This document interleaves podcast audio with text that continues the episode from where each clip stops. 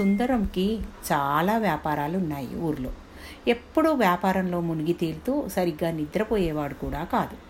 ఒక ఏడాది సుందరానికి వ్యాపారంలో లాభాలు రావడంతో భార్య పాపతో కలిసి పుణ్యక్షేత్రాలకు వెళ్ళాడు. వెళ్ళిన చోటల్లా ప్రశాంతంగా గడిపాడు సుందరం.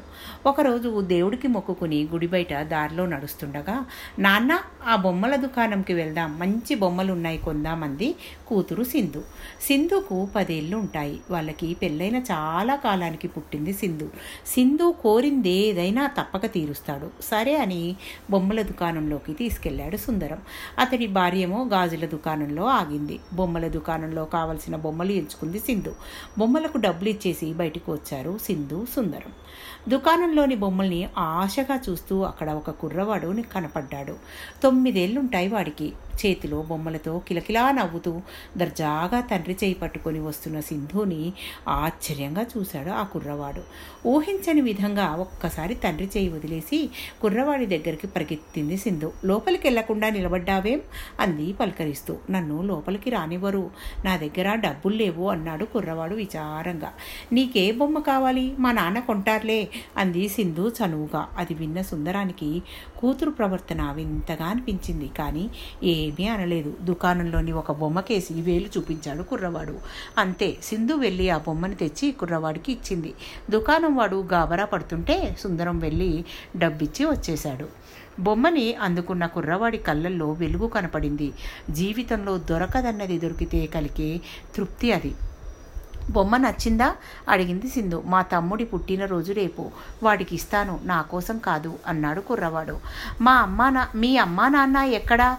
అప్పుడు అడిగాడు సుందరం. మా అమ్మ గుడి మెట్ల దగ్గర అడుక్కుంటుంది. నాన్న లేడు అన్నాడు కుర్రవాడు విచారంగా. అయ్యో అని మనసులో అనుకుని నీ కోసం మరో బొమ్మ ఎంచుకో అన్నాడు జాలిగా సుందరం.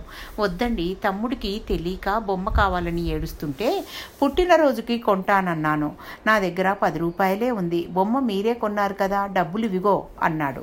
పది రూపాయలు అందిస్తూ కుర్రవాడి ప్రవర్తనకి ఆశ్చర్యం వేసింది సుందరానికి. వద్దు నువ్వు మీ తమ్ముడు చాక్లెట్లు కొనుక్కోండి అన్నాడు పుచ్చుకోకుండా. మీ అమ్మాయికి మా తమ్ముడికి బొమ్మలు కొన్నారు. నా దగ్గర డబ్బు తీసుకోలేదు. మీరు దేవుడా? అని ఆశ్చర్యంగా అడిగాడు కుర్రవాడు సుందరాన్ని. సుందరానికి ఆ మాటలు ఎక్కడో తాకాయి.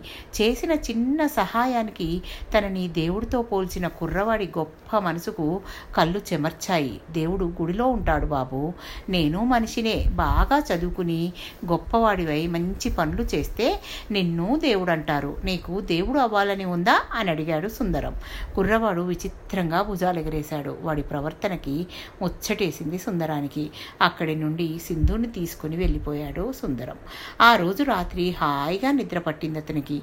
సింధు వల్లనే గొప్ప తృప్తి దక్కిందని కూతురిని మెచ్చుకున్నాడు సుందరం. అవసరాల్లో ఉన్నవారికి ఆదుకుంటే కలిగే తృప్తి ముందు వ్యాపారంలో వచ్చే లాభాలు దిగదుడిపే అనుకున్నాడు సుందరం. థ్యాంక్ యూ మీ పద్మజ.